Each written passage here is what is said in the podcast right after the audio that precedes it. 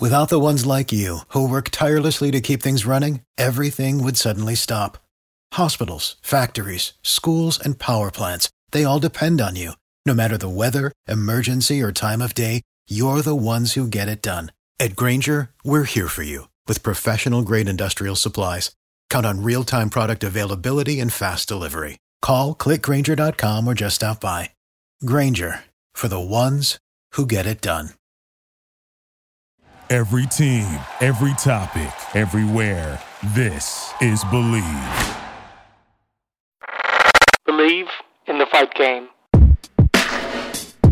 Hello, everyone. This is Charles Yao with Believe in the Fight Game on the Believe Podcast Network, Los Angeles' number one sports podcast network, the only place with a show for every team and every sport in LA and more. We believe in sports. Do you believe?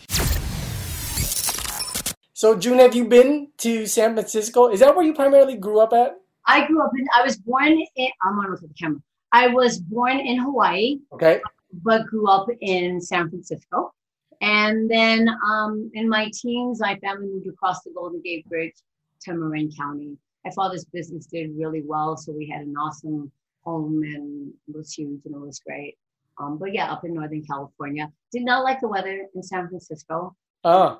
Did not dig the fog in the 60. I'm an girl, so did not dig that. But moving to Marin County was always 20 degrees warmer, so loved it. Yeah. But but have you been back ever? You know what? Um, I don't have any family. Well, I have a, a couple of nieces actually living in San Francisco, um, the suburbs outside. Yes, my my one of my sister lives up there, and my mom um stays with her. So I've been, but not for a while, not since COVID. You know, I haven't been able to go back. Does it feel different?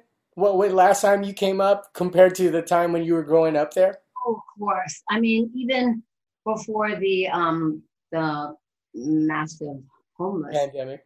I went up maybe even 10 years ago and I kind of felt it was a little bit different um, growing up there. I mean, I, I kind of, what I really did love about San Francisco was that it's only seven miles and you can go from J Town to um, North Beach, you know, um, the Italian restaurants to Chinatown. I always felt, I mean, I hadn't been to New York's Chinatown, but I always felt that San Francisco Chinatown was pretty cool. So, right. And and I also feel uh, there's also been a demo shift, right? Like you were talking about, um, you know, the homeless issue now. Now we have it here prominently. You go to Eagle Rock, Glendale, Venice Beach. It's it's nuts. Uh, but yeah, and then I have um, family who, like I said, I have nieces that live there, and then I have um, family that go into the city, and and they said that it's it's very different. And for years, my father, through the California Karate Championships at the San Francisco Civic Auditorium, that was a huge thing, and did that for a number of years. Um, and then you talk to family, and they go, "Oh no, you can't go down to the Civic Center. You know, can't go there. There are tents, and it's kind of sad because San Francisco I mean, I said I was never crazy about the weather, but still was a beautiful city. Um, love the cable cars, love um, Pier 39, but it's kind of sad that um, it's not the same. And my mom is really brokenhearted about that. She really is. Oh, I bet. But you also lived in, in Hawaii aside from being born? No, I was born in Hawaii. My just born. is born and raised in Hawaii. Um, he grew up in Honolulu. And then in his teens, they moved to the Hawaiian homestead because of my grandmother's Hawaiian. My grandmother's Hawaiian. Um, my father's father is Latin, um, but they were able to um, stay at the Hawaiian homestead for years and years. And we go um, every summer and stay and visit for, gosh, for a number of years. Love Hawaii, really do. Love Hawaii. Love right, Hawaii. And, and so it's safe to say there is a lot of the enculturation of Hawaii, even though you were growing up up north. So the wait is finally over. Football is back, and you might be at the game this year, but you can still be on the action at Bet Online. For me, since I'm a big Lakerhead and NBA fan, I totally go to Bet Online to make sure I bet on my favorite team, and it's Lakers all the way, baby. From game spreads and totals to team, player, and coaching props, Bet Online gives you more options to wager than any place online. And there's always the online casino as well. It never closes. Head to betonline.ag today and take advantage of all the great sign up bonuses. Again, that's betonline.ag and sign up today. BetOnline, your online sportsbook experts. Oh, yeah, uh, of course. Uh, just because my dad was always such a strong influence. Now, on my mom's side, on the Filipino side, my mom came over. She's first generation. She came over when she was 13. Um, she said she could read and write English, but she couldn't speak it. So going to an American school was very difficult for her. So um, my grandparents um, didn't speak. Um, she uh, spoke well Tagalog and mostly Ilocano. Um, but because they wanted her to be Americanized, you know, different time, Sure. um, they didn't speak the language and they only spoke English to her to help her assimilate. Um, and just so many years went by that she couldn't um, teach it to us growing up. I mean, when she's with family and friends, she giggles, she can kind of understand and she'll say something, but not enough to really to really teach us.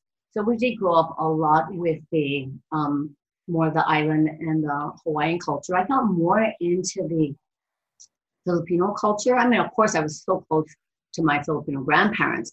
Um, love the food. Um, but I got more into the history um, and the Filipino pride um, with training in college. So it's kind of it's amazing.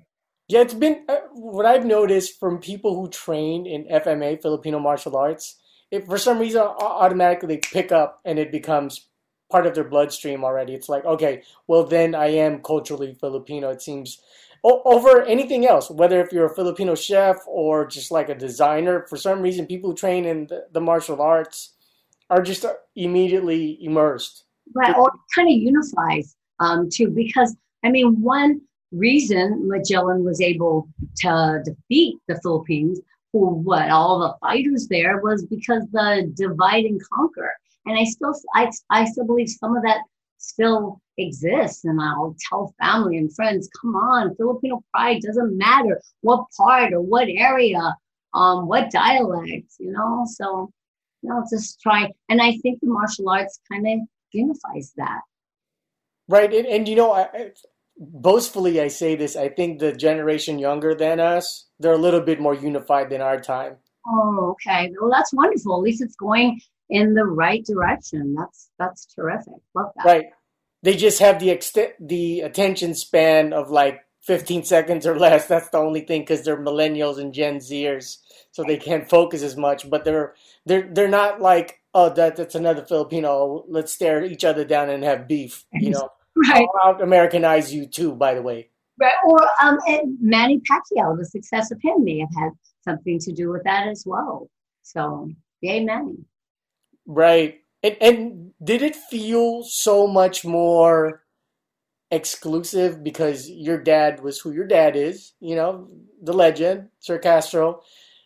When you were training, was it did it feel natural to train or was it more like, "Oh my god, my legendary dad is training me" or did it feel No, mandatory? And my dad was my dad. You know, you you talk to you know actors, children. It's, it's still my dad was my dad, and um, I mean, he was tough. He was no joke, and he was very um, serious and very passionate about um, the martial arts. He loved all martial arts. Like I said, it was his passion, and then later his profession for over 50 years. And I never really looked at it that way. I mean, he was very serious, and on the mat training, it wasn't, oh, hi, dad. You know, we, we he ran it like a class, and this was was our instructor. Um, no, just my my like I said, my dad was um, um, no joke. He was a little tough guy, um, but at the same time, um, very loving and very affectionate, and um, his family meant everything to him. So I kind of got the best of both worlds with my dad, and one of the main things I got from him was um, his fearlessness. Um, and you don't take the martial arts just in the facility, just in the dojo, just in the karate studio or the, the Muay Thai Academy. You have to be able to take it to every aspect of your life. And I really learned that from my dad. I saw that uh, with him. And you'll see other martial artists who, when they're out of their comfort zone, it's like, wait a minute, aren't you that big bad?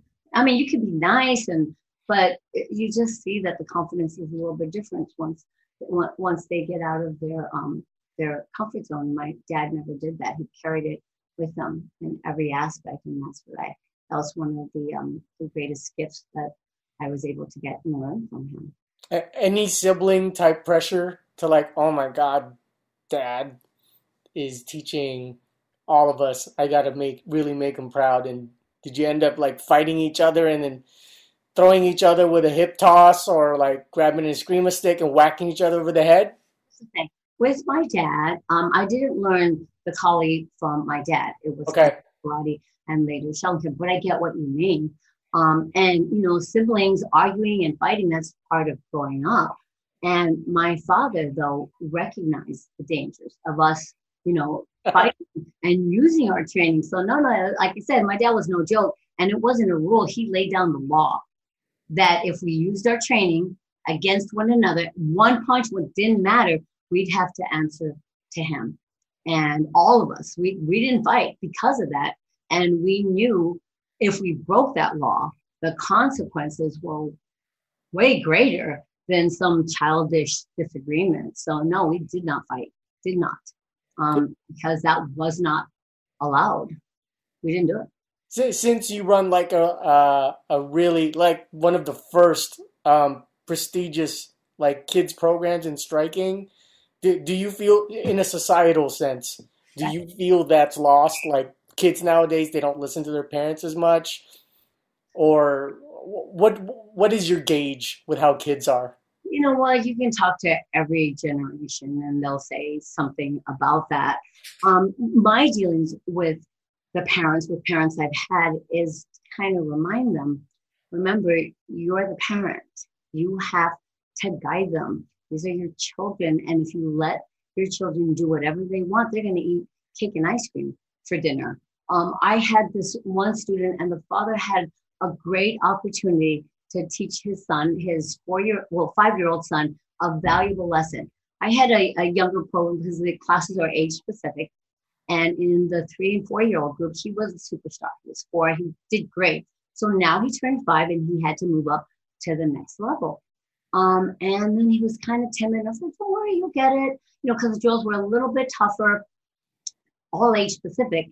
Um, and then the father comes to me after a few weeks, goes, you know, I, I think um, I mean, he enjoyed the classes so much um, in the younger group.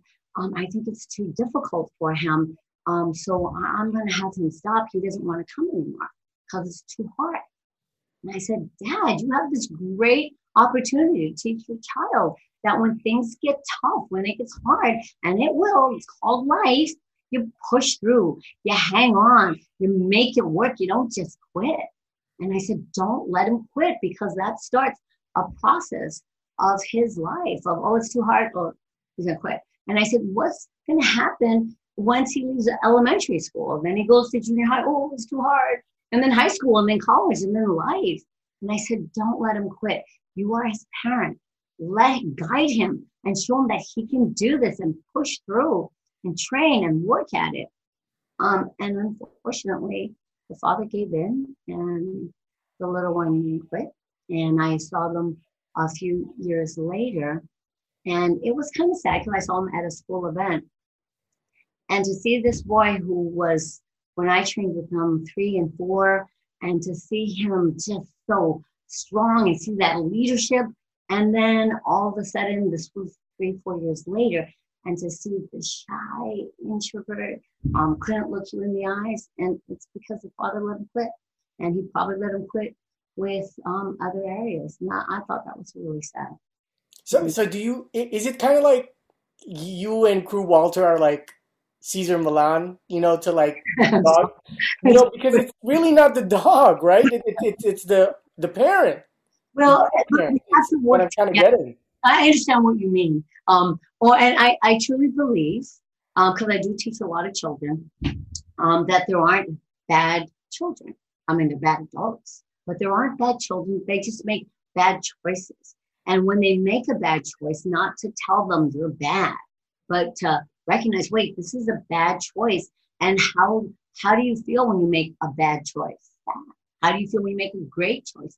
happy? How does mom and dad feel? So that whole process, um, we have to work at as a team with the parents, with the teachers, and it's just you know building the children's confidence um, and and their self-esteem. And there's a real misconception about self-esteem. Oh, I need to build my self-esteem. I'm getting new hairstyle. I'm going to get some new clothes. No, no, no, no. Building your self-esteem, you take the attention off yourself, and it's doing esteem things for others. That's how you feel good about yourself. Is you service and you help people.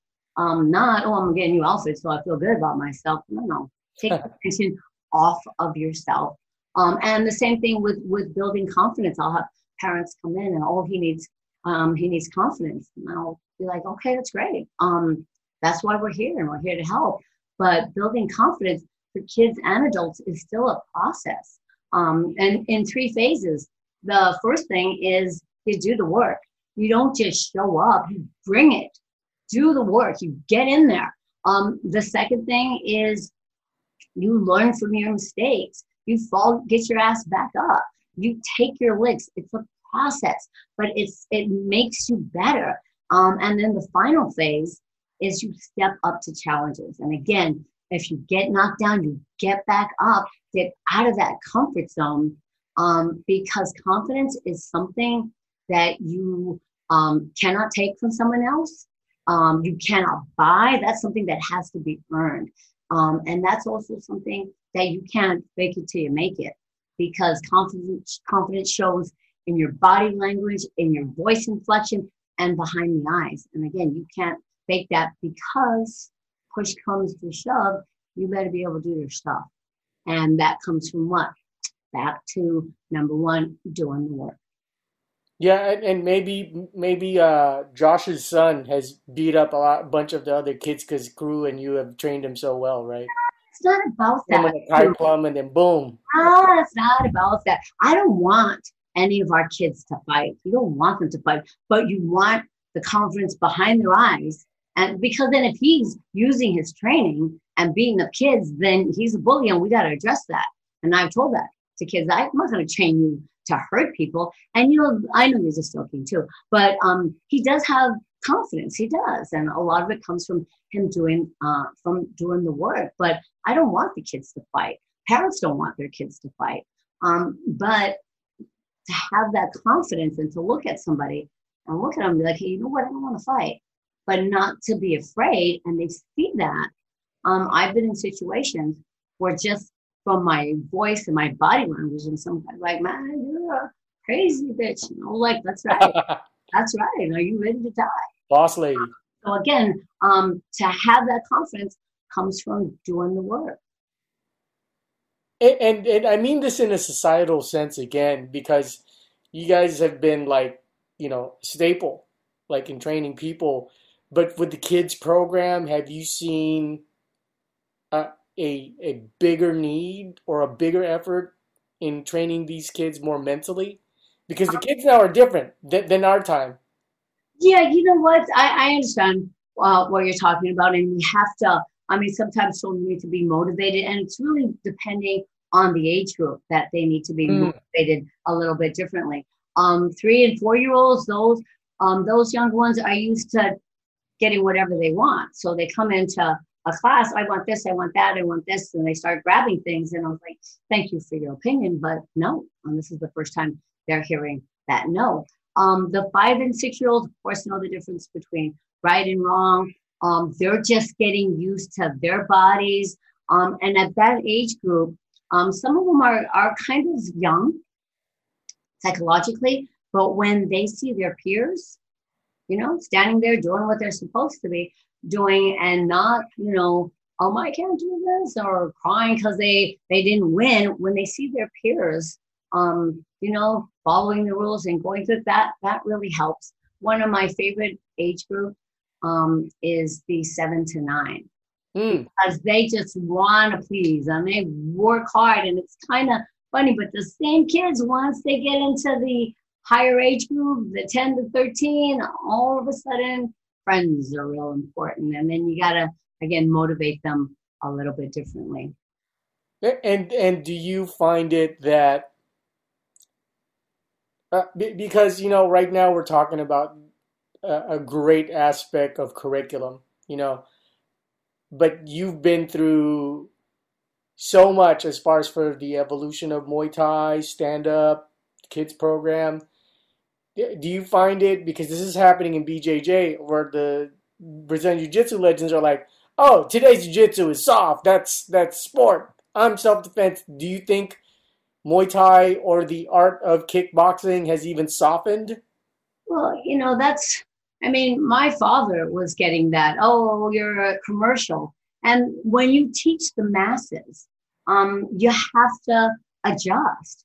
Um, that doesn't necessarily mean they're going to be softer. Or, or I remember having a conversation with um, jujitsu instructors, and this is at the time when it took what 10 years to move up in rank.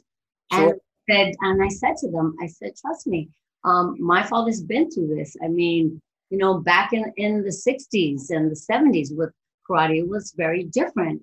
Um, and I can see what you're talking about with Brazilian Jiu Jitsu. Oh, you know, like I said, it took 10 years to move up. But I said, but wait, wait till there's a Jiu Jitsu school. Right now, you're the only game in town. Wait till there's a Jiu Jitsu school on every corner in every city. And then you'll see how you kind of start having to adjust with the ranking and the teaching. I mean, it's it's really part of the evolution of, te- of teaching the masses.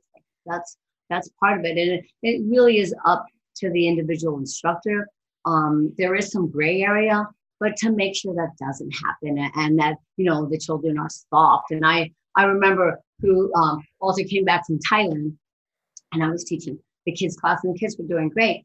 And he comes to me. He was in Thailand for over a month, and of course, the children in Thailand training at five, six years old. And he comes to me, our kids are soft.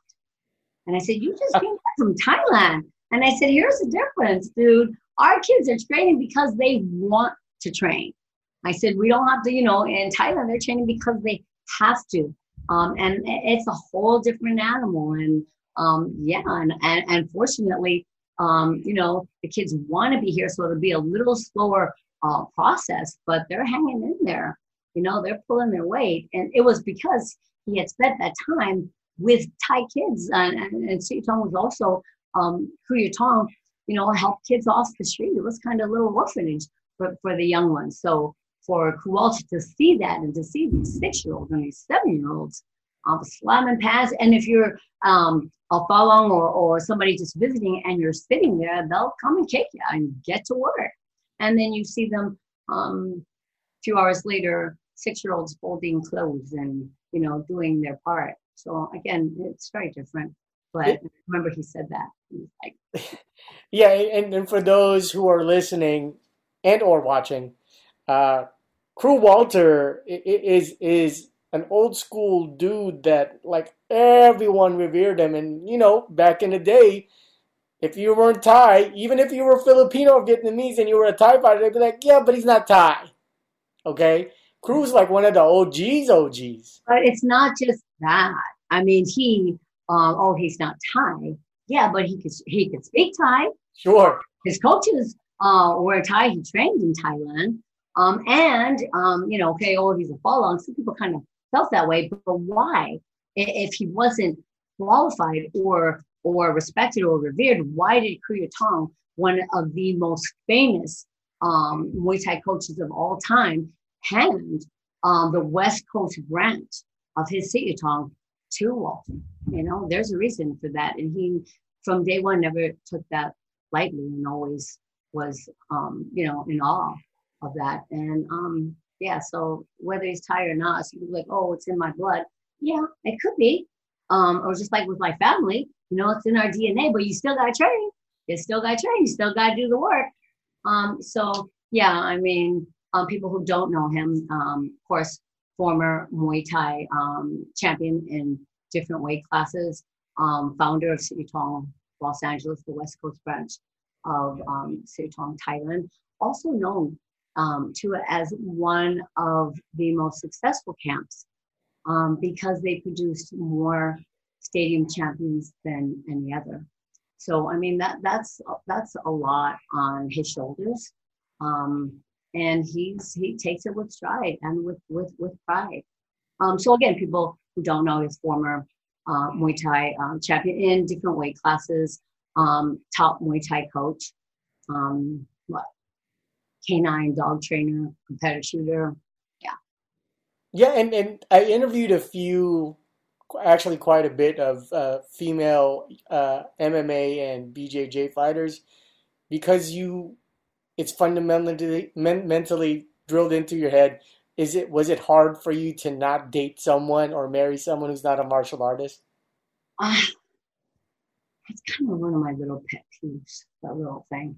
Um, when um, instructors, um, male instructors, date their students, because it's not an equal, they're not on equal levels. That's like a professor dating the student. And uh, women come to places like this as a safe haven. Well, I know in our gym, I can't speak for other gyms, not to hook up. I mean, that's, I mean, and then people, when they know um, uh, my husband, Walter, um, what, when I talk about one of my pet peeves, is they think I was um, a student of his in his class. Um, and then we started dating and we got married. I trained in Muay Thai five years before I even met him. Um, I trained at um, Fairtex. I trained with the um, Thai Boxing Association. Of course, though, uh, training with Walter because of his skill level, because he was an active fighter, because of Tong, he took my level from here whoop, to there, of course. But again, training in the martial arts since I was three or four, um, training in the JKD concepts for over seven years, which introduced me to Brazilian Jiu Jitsu, to Kali, to Silat, to Muay Thai, um, and then also more formal boxing. And then to have students later on, oh, did you guys meet when he was teaching you? Um, no, I mean, it was funny because the gym that we uh, both worked at, he taught the 430 Muay Thai and I taught the 530 boxing. So that's how we met. And it was more on an equal thing than than uh, a teacher student thing. Yeah, but, but, but what I was asking Miss June was, well, let's say, uh, like, was it possible for you to date like I don't know an engineer? Not that an engineer is bad, mm-hmm. a non martial artist. Maybe that's. You know, it's funny. Um, I had an ex boyfriend that was a martial artist, and after you know that was done, I remember uh, and then meeting Walter, and I knew he kind of liked. There was an interest. Um, but I was like, I'm not going in that pool again. not happening. Um, and I just, you know, kept my distance and then, you know, tried to um, date. I, you know, I dated other people, but again, it, it it's got to be some core beliefs and things that you have um, in common. And then it was by chance too that when we did go out because, you know, especially when I was training too, there wasn't a lot of women, and you got to set boundaries when you train people. So it's it's not a, a, dating thing, a hooking up thing. I don't only go out to eat if um, we all train together. Okay. Um, and they all you all I got you. And I was like, no, I got it. This ain't no date. I got it. Um, so to always keep those boundaries. Um, so even though he'd say, hey, let's go out, um, I just I didn't kind of want him to get the wrong idea. Just by chance, I don't I don't remember exactly how it happened, but we did go out. Um, and I tell this to women, give them a chance because when I actually sat down and had a conversation with him, I realized he was way more than a martial artist. He was a musician. He um, um, was from the Midwest, and it was just to um, to see it wasn't one dimensional. And and and this great sense of humor. So that was the interest. I'm not looking for a martial artist, but because that's such a big part of my life, I don't think I really don't think I could be with um, an engineer. And that's not there's anything wrong with it, but we don't have that that common um, ground. Or or he ends up training because I train. No, that's not good. You gotta be able. I'm a lot to handle. You gotta be able to hold your own with me. So I mean, it, it worked out. We've been married almost 20 years. Right. And I ask that respectfully in a surveying kind of way because for some reason, when I interview musicians, actresses, they want the complete opposite. But for some reason, I'm batting 11 for 11 out of the previous 10 uh, women that I've interviewed. They're like, well, maybe you're exclusive to this, but they're like, no, I can only, I, for some reason, I can only date martial artists. So. But you know, I could see that for for acting, you could see how that would be very difficult, oh, especially for two actors, and then there's some sort of um, competition or or because I remember um, this one actor I knew, he and his girlfriend were having a difficult time because he wasn't working and she was, and he was trying to be supportive and and just the um, the attention and the limelight. Oh, he has it now and not me. I, I could see that for actors how that would be very very difficult, and and they would want what they call like a regular person for some sort of um, normalcy or to keep them grounded. And, and, it's like you know, dude, don't believe your own press here. You know, this is I'm your wife, so Sure. see how that would be different. and um, leading to the actual question, uh, was it is it easier to have a husband that you're running a business with and opening up a gym with, or were there a lot of adjustments? Um, you know, I think I'm gonna plead the fifth on this. No, no, I'm kidding. Um, no,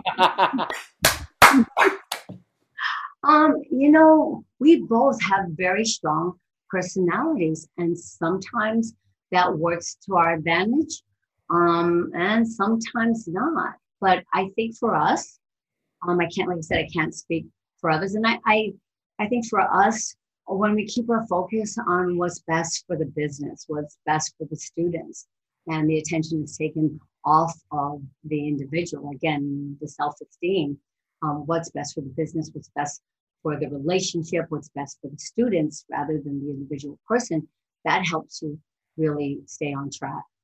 Um, and, you know, like I said, it, it's it's been challenging with two dynamic um, personalities. Um, there's definitely fireworks, great. But then with those fireworks, sometimes there's fires and you just put them out and, like say, get back on track. And I I think one of the main reasons we make it work um, or have been able to make it work is because my husband, uh, my partner, is the alpha male, and I'm happy being the Bravo boss lady. So that's how we kind of balance it out. Yeah, and, and because the reason why I asked that, um, I, I won't name the actor, but he's in a series called Kingdom. hmm And then it's it's a story about like running an MMA gym. hmm So the mo one of the most common things is the guy always like, "Oh, don't worry about charging him. Don't worry about charging him." And then the and then the female's like, "Look, dude, we we can't be allergic to money. Right. You, you can't do that." You know, we they don't seem to we went through that. that. We totally went through that um, because he had a lot of friends, um, and um, we we went through that. Oh, just train, or or oh, they they would say what they wanted to pay, and I had to remind him, you know, this ain't some backyard training a club. I said we got rent to pay, we got bills to pay. This is what we're doing for a living. Um, so what ended up evolving um, and it kind of took the pressure off of him when friends people come, hey, you know, you give me a deal? Can give me a deal? Um, and he directs them to me. Um, and, you know, I, again, it's perceived value on what you're getting for your training. So it is very affordable. I mean, our our program, our say our unlimited program, somebody trains um, three times a week and they stay for two classes. Um, that could be Brazilian Jiu Jitsu and a Muay Thai class or a boxing class and a Muay Thai. So doing six classes a week on our unlimited um, breaks down to less than ten dollars a class. You- Sure. You can't get a Happy Meal for that or a yoga class for that for that cost and and the level of, of training. So I mean, I I feel our rates are more than fair, and you know, I tell people it's okay for us, you know, to um charge a fair price, and if you're going to support us, then this is how you support us. Um, and you know, we have specials when people can sign up if if they sign up within their intro week. But you know, bottom line is, yeah, we, we gotta run a business, and our landlord's there with his hand out. You know, the utilities company. Um, so it's a business.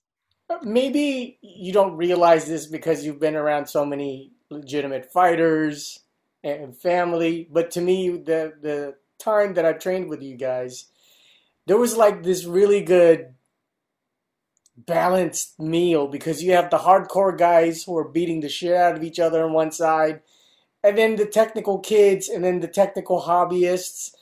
Uh, does, does that feel like utopian to you, or are you just you no longer like that? Just well, okay, this is every day. You know that yeah, that, it's it's every day. There's there's to a misconception in people um, thinking that this is a hardcore fighter scene. It is, but from day one, the people paying our bills and keeping our doors open are the students training for fitness and self-defense. Um, whether it's technical, whether it's uh, whether it's technical because they want to learn martial art, the the, uh, the fighters are a real small percentage of the enrollment. And you know, we have uh, students that train, they are hardcore and they spar, but they don't want to fight for a living, and that's okay too. Or I had this one father signing up um, his 16 um, year old son, and he comes to me, he's inquiring about information. I want my son to train here, but I do not, do not want him to fight. And I look at him and said, Don't worry, dad, fighters are a rare breed. It's not for everyone. It ain't easy, and somebody's got to want it. You can't force anyone to do it. So I said, No, that's not a requirement that they they train for competition.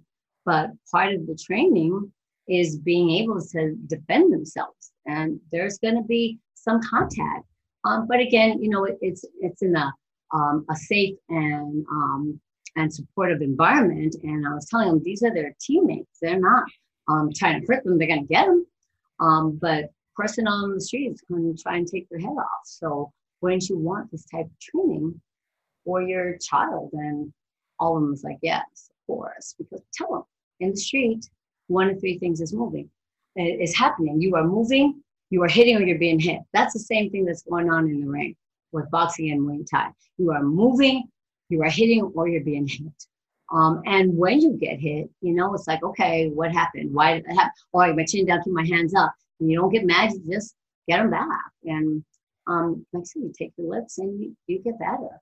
Um, but you, you learn how to defend against real stuff coming in and at the um, the ranges of combat, which you know is what Bruce Lee had talked about. You know, punching range, kicking range, elbow range, standing grappling, and to have an art that has all that and a fight.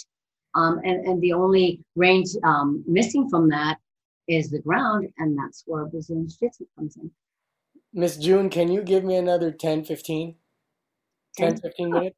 Sure. Cool. Awesome. Awesome. Um, have you developed a good instinct and eye if someone comes in and goes eh, in, in finding if this person's a fighter or not?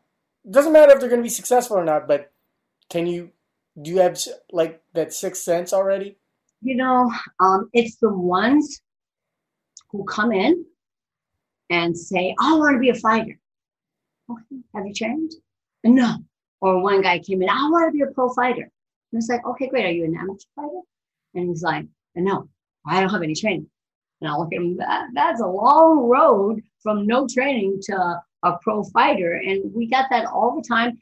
And the same thing I tell them just train. Just train. Oh, you don't know, you don't realize I do this is what I want to. Okay, then train. You still gotta train. I had this one guy just going on and on. You don't understand. This is what I want to do. Now let's do that. Okay, train. Um, we got some fighters in there. We got some beginners in there, but everybody works together because the one thing too about our gym, our Kai Muay, is egos are left at the front door and replaced with teamwork and camaraderie. And when they, at first people kind of hesitant about fighters, and I was like, you know, the better someone is, the nicer they are. They have nothing to prove. They prove it in the ring. They don't need to walk around with a chip on their shoulder. So he was going, this guy was going on and on. I said, just train. You have to take the first step. I said, okay, train.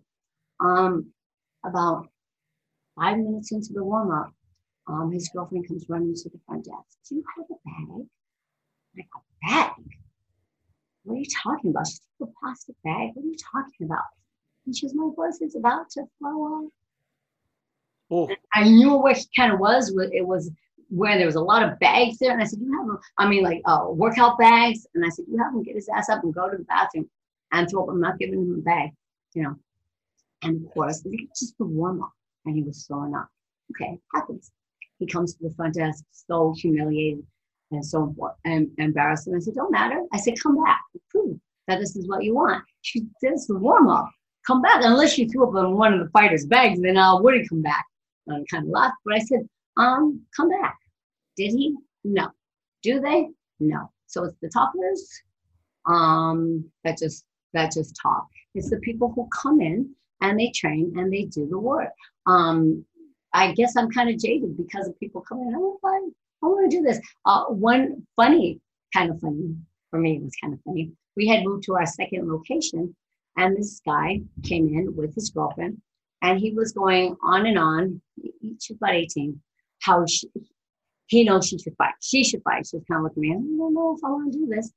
Um, I said, okay, just she just needs to train. He goes, no, I've worked with her and I trained with her. She's really good. Um, she should fight. I said, okay, but she still has to train.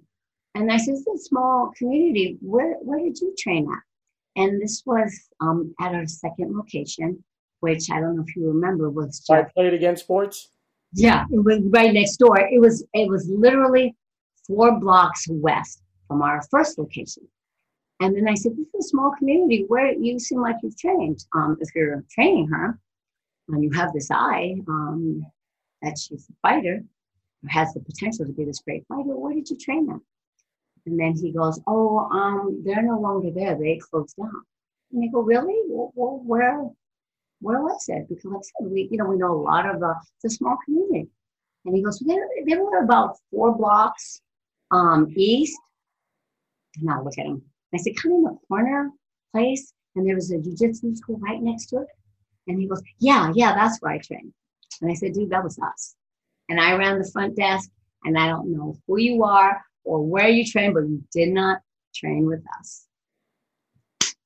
Uh. Face in your face. um, just because, you know, he was going on and on um, and with the girlfriend, she did end up end up training for a little bit, but of course it was only in the fitness classes.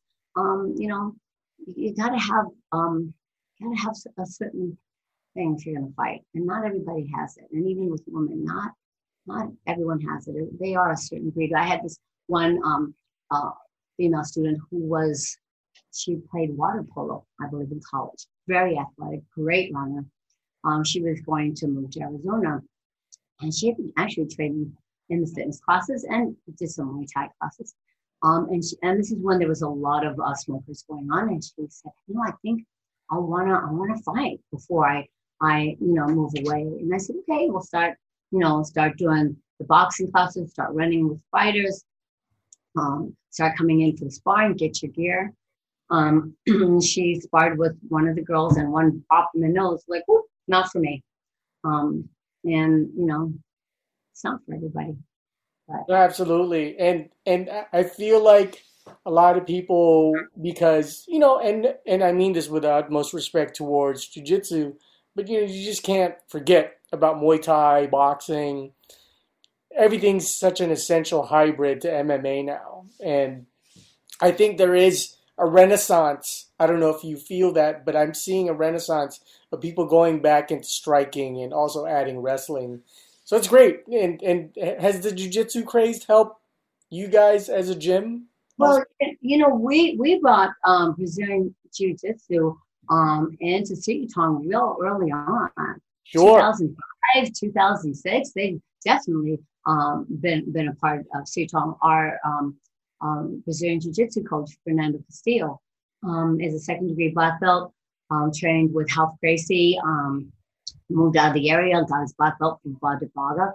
And we are known as a stand up gym, um, striking, um, Muay Thai Academy, and proud of it.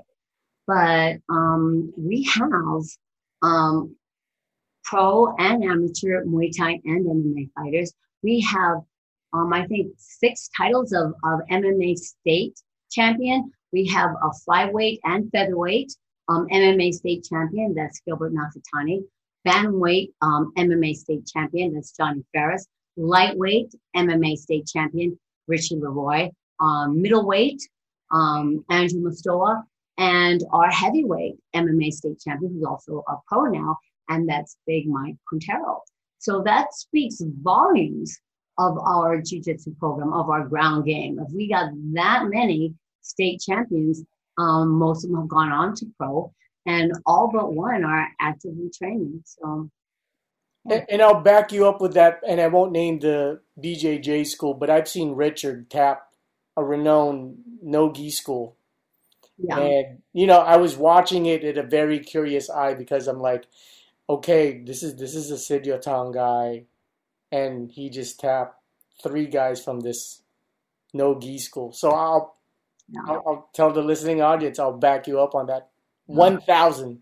Yeah, well, and, and Richard Loy is a great fighter. He um actually had a, an injury, but um he's coming back. So yeah, that's great. We got some we, we got some great guys. I mean, they're they're high level, but they're also again because you know they come from the coach and um, they started with him. Most of them started um, from the ground up. So yeah, they got great attitudes. They're great guys. Right, and not even to brown nose, but normally um, with strictly striking gyms, um, for some reason the first emotion is when I meet fighters who come from other striking gyms, it's intimidation. But Josh, Josh, you know, I mean, he, he's so legendary in his own name through through your guys' lineage. Easygoing guy, Richard, laid back. Well, that goes back to the same thing. If you're good, you have nothing to prove. You don't walk around like this is a fight club, and you don't have to prove that. I mean, even even Walter, a nice guy, don't you know? Don't make him mad. All of them, don't make him mad. Um, right. respect them, but these are great guys, and and um, you know, our instructors are active fighters, and um, and a student comes in, and that's kind of a plus. Well, that's kind of cool, but they're also, well, how how is he? You know, um, and you know, when the guys come up and they introduce themselves, I mean, because you can have a great fighter, um, but they also have to be able to communicate um, those skills. Um, for example, um, as awesome as Muhammad Ali, um, well, I don't think I want to train with them. Or you know, you you have these great fighters, but can they communicate? Can they can they teach? Not everybody can teach. Um, just like not everyone can be a champion. Uh, it's kind of funny. Somebody had said, um, uh, "How long?" Um, they said this to, uh, to Walter. How long um, does it take for the average person to be a champion? And he looked at him. He goes, "The average person is not going to be a champion." So that's kind of funny. Yeah, no, it takes a lot more and a lot of work, and not everybody's cut out for it. I mean, people can fight, but there's a lot of sacrifice that that goes with that too, and um, some do it and some don't. Yeah, that's like saying, um, okay, to be a legend is eight years enough. Is that is that just about right, Miss June? Yeah, eight years, right? Or I had um, a student come up to me. He was an editor for um, I think it was Spike TV at the time, and he comes up to me and goes, I've been coming every day, every day. Um, and I'm still working and it's been eight weeks and I still can't get the kit. Still can't get it. And I said, okay. So if I come to where you work and you kind of show me um, what you do in eight weeks, I can do what you do. Oh, no, I get it. No. And then I had another, we had another student who was an artist and said the same thing.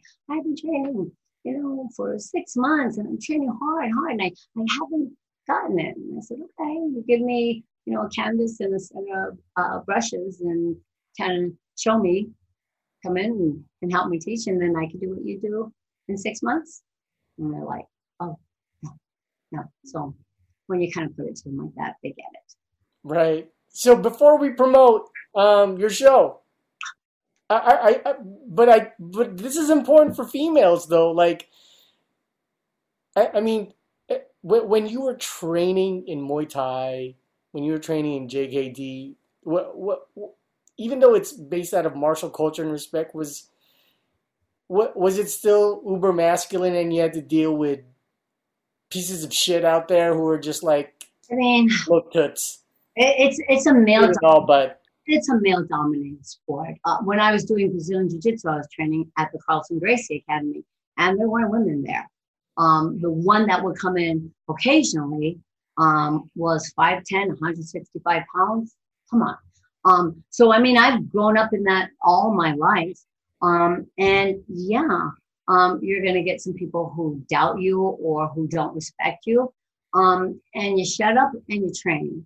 And my dad would always say, you let your fists do your talking. You don't say, oh, it's not fair. You should, no, shut up. And you just earn, you earn their respect. And I've done that from day one, no matter where I've trained, you earn their respect. You can't expect it or you don't get special treatment. You do the work. That goes back to that same thing.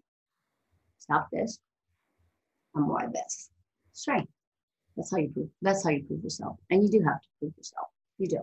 And and now with the tide, has it improved for females in training? I want to say yes. Um, again, speaking from our facility, because sure. Women come in and they do the work. They definitely they they they do the grind and they they're in there. Um, yeah, so they don't earn it.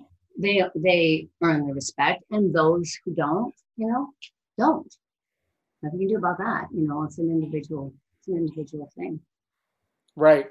And and one thing, um, and I need you to correct me and check me on this. This, this is just an opinion, and I asked this in a survey type oh. question. Uh oh. I'm ready. Okay. I'm ready.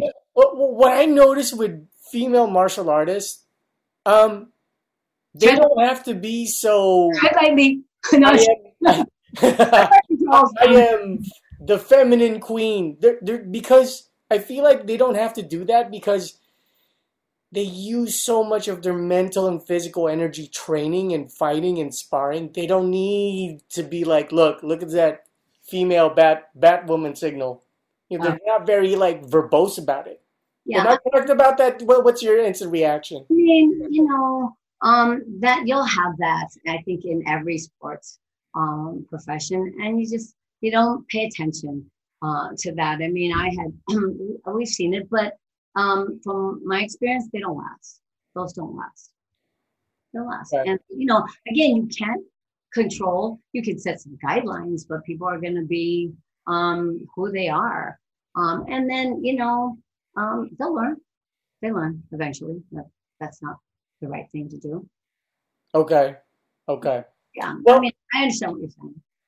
Yeah, I just feel like the the females who train and actually spar and fight, they're so confident. Like what you said about you know Josh and Richard, it's just like they, they don't even need to prove themselves. They're so exhausted from That's getting beat up. Those guys get that confidence? They train. Um, you know, they stepped up to the challenges. They learned from their mistakes. They took their of course. Um, it was kind of interesting um, talking about women compared to men with the sparring. Um, women um, get hit, not all, but many. That's because I guess how we're wired. Um, but again, I, I come from, you know, been training for so long, for little different for me when I started, I started sparring at eight years old. But when women get hit, ooh, they get all mad.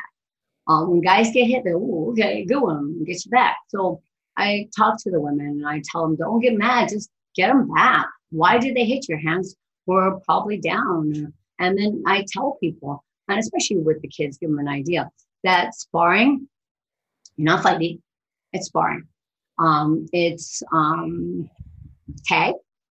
So I'm going to get you, get them back. It's dodgeball. It's a hard ball. Get out of the way.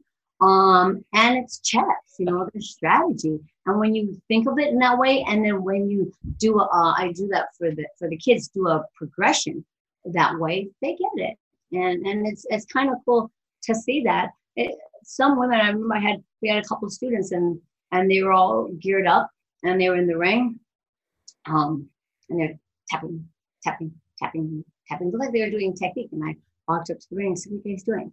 Are we doing technique? Because if you're doing technique, you don't need all that gear. Oh no, sparring. And they go, oh no, you're not sparring.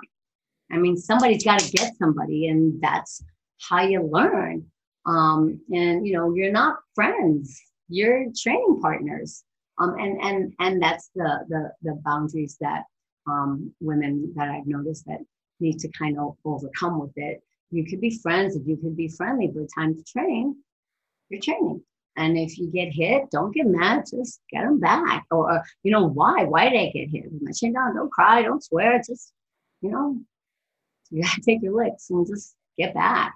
Um, so that that ends up being kind of um, an interesting dynamics. And the women that do stay and do get it really excel. The ones that don't, you know, don't. Or um, then later I had one that was a little bit more experienced, and then the new person came in, and again the tap tap tap tap, and I pulled her aside. I said, "What are you doing?"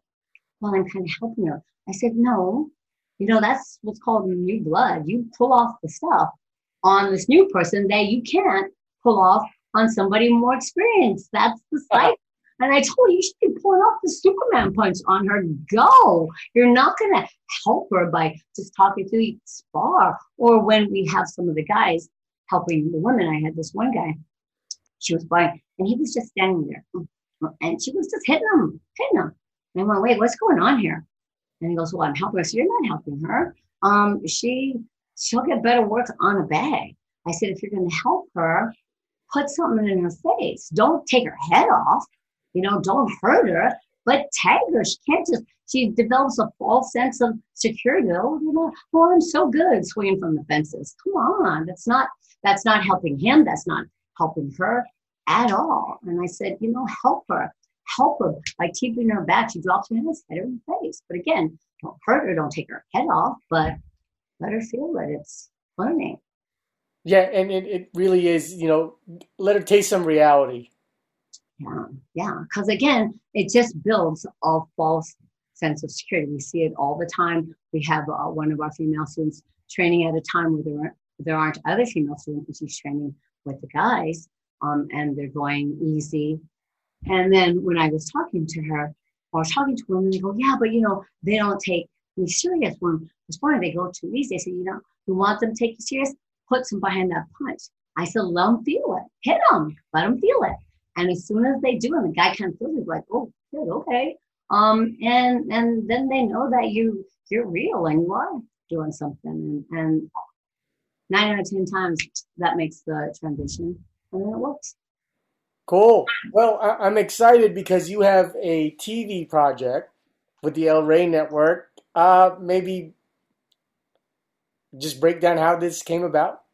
I don't think it's long overdue, but you know, how did this come about? Yeah, I've been involved with fitness for so many, so many years. Um, I mean, I I won a fitness competition, uh, regional, and I was second runner up in national. So fitness has been a part of my life for gosh, most of my adult life.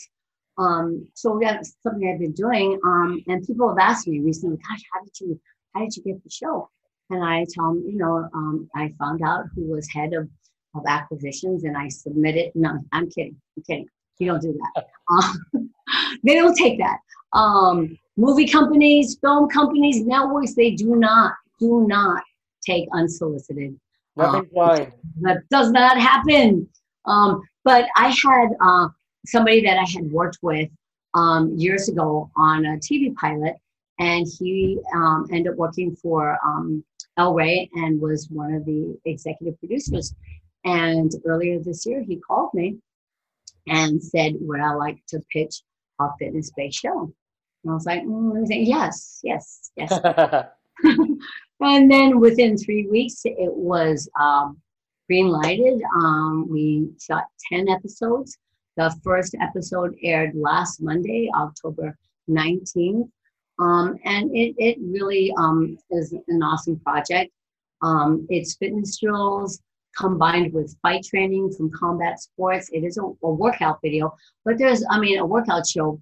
Um, it's one hour, but there, it's also fun, easy to follow along. If you've had some training, then bring it because I take it at a certain pace. If you're just starting off, then you know, just start out, be cool, have fun. You're not gonna get it today or the next day or the next day after that, but you will get it as long as you don't quit.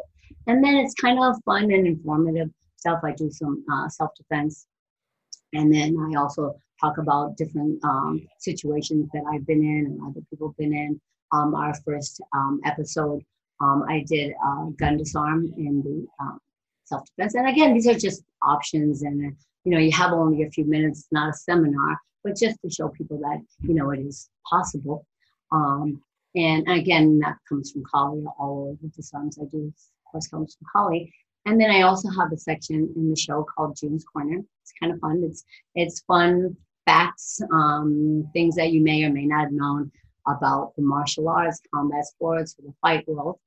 Um, so yeah, like for the first episode, um, what's a stronger punch, uh, horizontal punch or vertical?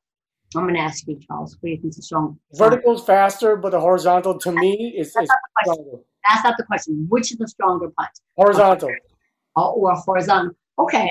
Um, Bruce Lee's one inch punch, iconic one inch punch, was vertical. So, you know, think about that.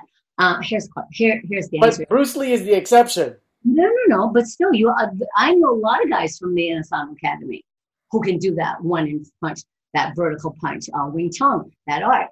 Um, a lot of the uh, system that might uh, karate, they're doing a lot of vertical punches. Um, and kind of was a trick question. It was a trick question um, because the power I asked, I asked which is the stronger punch. Um, and the power of a punch comes from the lower body, comes from the legs and the hips. Um, it doesn't come from the little wrist. So it was a trick question because they could be equally strong. So why does a fighter, uh, a, a- boxer, an MMA, and uh, and Muay Thai fighters turn their punch over, and that's because it tears the skin. So now you know. Right, and, and it's also the connection from the legs to the hip to the shoulder. Mm, you elbow. still have that um, kind of disputed with with the power because again you're dipping and you're throwing the not the shoulder not the hand. It all comes along for the right it starts from the lower body and the hips and goes in. But again for a fighter that that's essential to get that tear. So that's why they turn it over. What's interesting is you talk to people who train in arts where they turn it over and they're like oh horizontal. And then you talk to people who train in arts with a punch oh a straight punch and I mean, what's cool is um, both answers. Um, I mean, both punches are can be equally strong. So do you jab vertically? I sure do. No, I don't. I turn it over.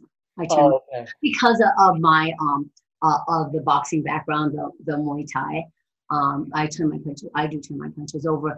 I also am left-handed, but I don't um, train southpaw. I train um, in an orthodox stance, and um, that was actually from. I mean, training in karate was a right-handed art for me. Um, so being left-handed was very, very difficult. Um, and and they don't make the adjustment like with boxing. So yeah, it was tough growing up. I, I didn't compete in forms, and I think all of that frustration from being all you know awkward and um, kind of toughed me up, and I I sparred instead of um, doing uh, forms because of the, you know kind of aggressive with that. But so it wasn't until I did uh, boxing, and I I mean I had trained in boxing, but I actually worked with a coach and did some formal boxing, and um, I told him that yeah I'm left-handed, but I train a lot with my right hand because of karate the arts I've done. And he said, well, my suggestion to you is that you train um, orthodox stance. Um, it's easier for an instructor to teach you. It's easier for you to partner with someone. Um, and then once you get it, you get a handle, then you can switch leads. And at the very least, you develop that power and coordination on the right hand. And because, I mean, I'll like hold my hair right left handed because I've done so much with my right hand, sometimes I do get confused. Oh, wait, which one feels better? Which one? So, I mean, that's that's a good thing. But do you swing a stick and fight with a knife with your right right lead I left lead? uh, left lead, left lead. I step in, you know, I'll step in on an attack and I'm stepping right in. I'm not moving back. So I'm stepping, I'm in a left lead and I'm stepping right in uh, with, with, with the right lead. And yeah. do you do you find yourself more advantageous sparring against a, a southpaw because you're a lefty, I know, I don't know. so I- difficult? I don't know. I don't care. No, it doesn't matter. It doesn't matter. I don't wait.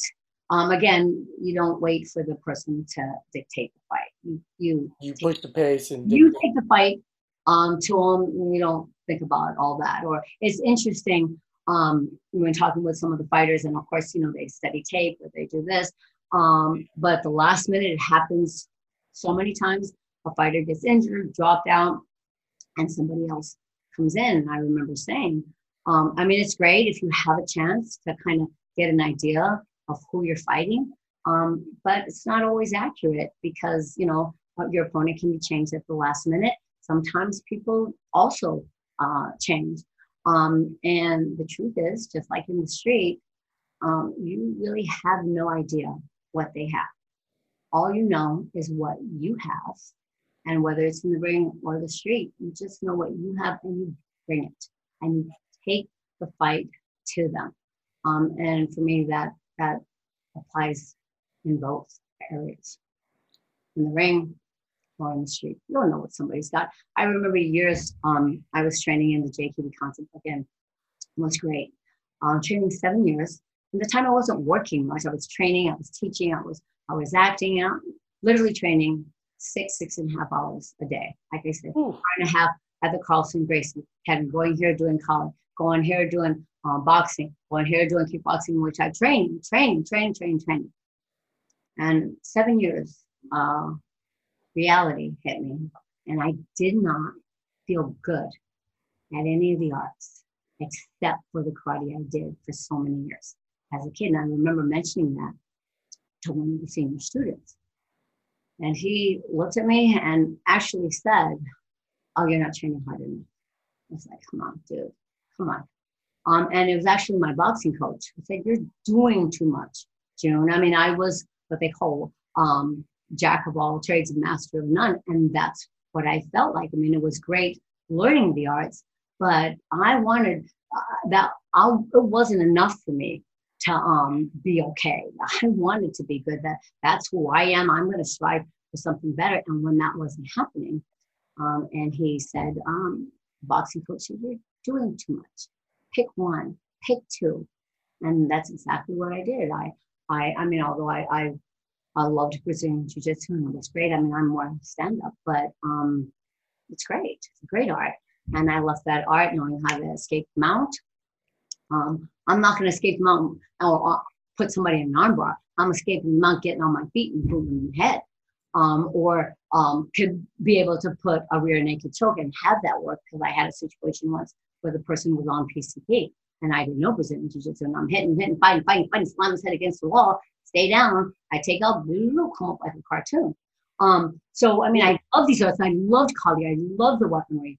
Um, the uh, going from uh, the coordination and, and and and from weapons to empty hands, from the sword to a knife to just loved it. But again, it was too much, and I wanted to be good. Um, and as soon as I did that, as soon as I I did boxing and Muay Thai, that's when my level really soared. And it was shortly after that is when I met Walter.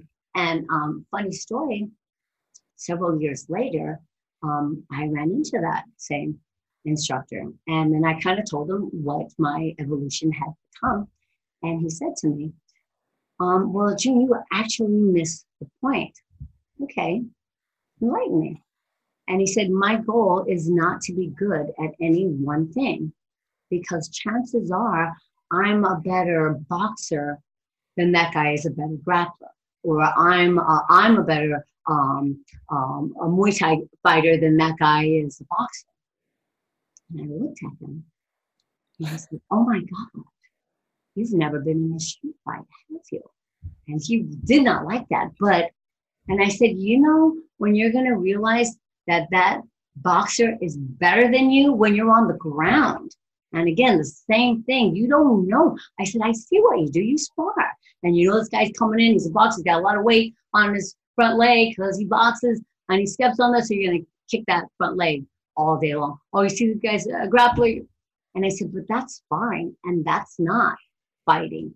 Um, and he wasn't happy, but I didn't care because, you know, I was speaking the truth or my truth. Um, obviously, he had never been in street fight. It happens like that. Well, I'm going to watch. If he's, he boxes, so I'm going to take him down. I'll have that time. It goes by so quick. There's so many variables.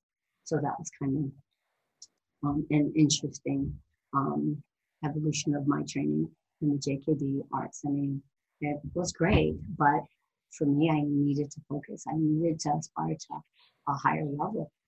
Yeah, that's such a great share because uh, that that was really a lot of your dad, the areas that you trained in, and you know, for you to have that almost like burning bush moment with that guy, and you go, wait, this guy has never been gotten his ass kicked in the street. Yeah. Or, you know, actually speaking of, uh, of Guru Dan Inosanto, when I first started training, because he was also a black belt in Kempo Karate under Ed Parker. And it was very interesting. And he was a great guy. He is a great guy, but was always very helpful uh, to me and my father. Um, and when I was training, I had been training for um, less than a year. And he came up to me and he goes, How you doing? How are you doing? For training. I said, Good. I mean, you know, it's tough, but you know, I'm I'm getting it. I'm hanging there. I like it. And he goes, Let me let me tell you something. And he said, Whatever you've learned, um, you know, that's great. But what I'm gonna tell you is put it on the back burner. What? Empty your cup. Put it on the back burner. Um, and he goes, and just learn. Don't get caught up in comparing and, and the stance. Just learn this art or the new art you're learning and you're experiencing. And then when you got a handle on it, then you'll see where you can combine the attributes of the two. And that, I mean, I, I think I was doing that already. I wasn't comparing, oh, we do this, or in karate they do that. Um, but to hear him say that was was was really something, and, and I I share that with other people coming in from from different styles, and that's great. There's no comparison, but you're learning, so put it on on the back burner. And it was very interesting because I had achieved such a, a high ranking and a high level in um, uh, Shaolin Kempo. Um, you know, starting something new. Um, you know, you got to be a beginner, um, and that's okay. I remember my first uh, Brazilian Jiu Jitsu class, and I was um, tying my belt. And I was, I was like, I'm a white belt. And I was like, I'm a white belt. I'm not performing. There's no expectations. I can make mistakes. And it was the greatest feeling. And I, I took that with every aspect, with every time I, I learned a new art. It was like, yeah, I'm be a beginner, have fun, enjoy the process. And um, just doing that, I think really helped me to excel and not um, become impatient. Or it was interesting when I was doing Kali, and the instructor was like, June, reach out, reach out. My mind was like, reach out. I mean, my arms are almost all the way extended. Reach out. He goes, reach out, reach out.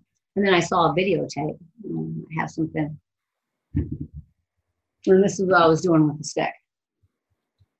I was punching the stick. What he meant was to reach the stick out. And as soon as I saw that on video, I was like, oh, okay, I get it. Because again, so used to punching, I was punching with a stick and not taking advantage of, of that whole length of it. So that was, that was kind of funny. That's awesome, June. I've took I've took a lot of time. You were very generous. Are you doing privates, uh, seminars? Um, I'm not doing seminars. Um, I I mean I got a lot. I got a lot of stuff on my plate. I do um some privates. Um, but I'm not going to babysit anybody. You know, I'm not going to do that. No amount of money I'm going to uh, I'm going to do that. Um, so I'll take on, and I do take on a, a select um, private students. Um, mm, yeah, I'll do that. Um, the show Monday nights, um, guys, um, 5 p.m. Um, Pacific Standard Time, and then it's 8 p.m. The El Rey Network. Um, it's it's it, like I said, it, it's an awesome awesome show. Um, I'm gonna keep posting because each week they're gonna give us uh, they're gonna um, get a, a new digital episode poster. So please, everybody, keep sharing, um, keep supporting our industry. This is our industry. So um, thank you, Charles. Thank you, viewers. Yeah, and, and and before we sign off, I just want to say, man, you are so polished and so ah! are TV honor talent ready, and and then you back that up with all the with all the martial arts knowledge that you know. I, I really you you deserve this show, and I hope you get many many more shows and the utmost success because you deserve it. And props to you. You I've, I've always respected you from a distance and um, I, ho- I hope once we get this hot damn vaccine, oh yeah, all the ways up to uh, Sid Tong and you and Kru Walter's career. Yeah, well, I mean, we are open. Uh, we're fortunate. Oh, sure. Yeah, we're fortunate um, to have a large um, gated parking lot. So we got canopies up, we got mats on the ground, or um, getting bag stands um, put up. Um, and you know, it, it is tough and it is challenging. Um, you know, we're Southern California and training outside in that crazy heat wave and the fires, that couldn't be done, but to still be grateful to um, even be open partially when so many gyms are closing, so many um, so many businesses. So yes, we, we are open. Students come in uh, with a mask. We take their temperature, um, and we're you know following our guide, guidelines doing the best we can. Governor, open up our gyms, please. Jeez, please. And, and where can they get a hold of you? Um, actually, um, Tong, you know, we're on the web.